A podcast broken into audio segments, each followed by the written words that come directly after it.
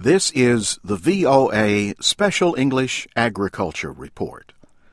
Most kinds of rose plants come from Asia, but roses are also native to other areas, including Northwest Africa, Europe, and the United States. In 1986, Congress chose the rose as America's national flower. Technically, Congress and President Ronald Reagan declared it the national floral emblem. Whatever the name, the decision did not smell sweet to supporters of other popular flowers. Some people say roses are difficult to grow, but you have a good chance of success if you start with a few suggestions from experts. You should plant your roses where they can get sunshine for about six hours on bright days. You can buy roses from a garden center or by mail order. You can buy potted roses, also known as container roses, or bare root plants. Each kind has its fans. Some gardeners say potted roses are easier to plant.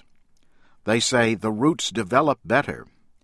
But Jeffrey Denslodge, president of Nature Hills Nursery, in Omaha, Nebraska, points out that bare root roses come without soil, so they weigh less to transport.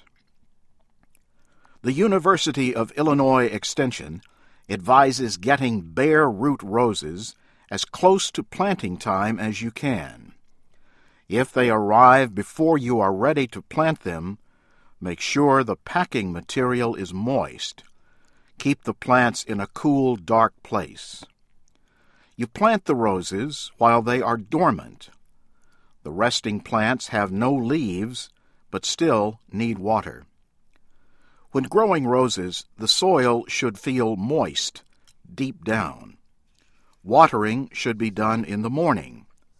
That can prevent problems called black spot and mildew.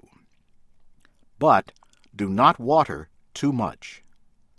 Jeffrey Denslodge says people often ask him about unhealthy discoloration on rose leaves.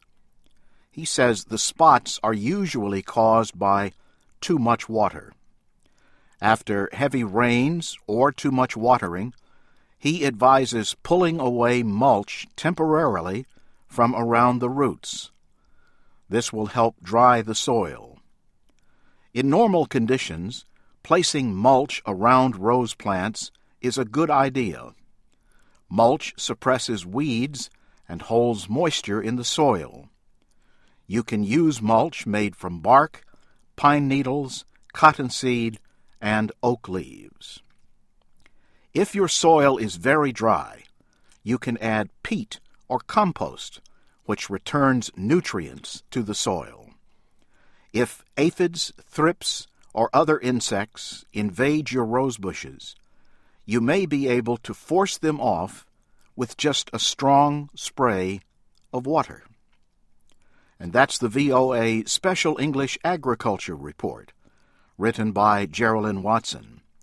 Tell us about your experience with roses. You can write comments and read and listen to our reports at voaspecialenglish.com I'm Jim Tedder.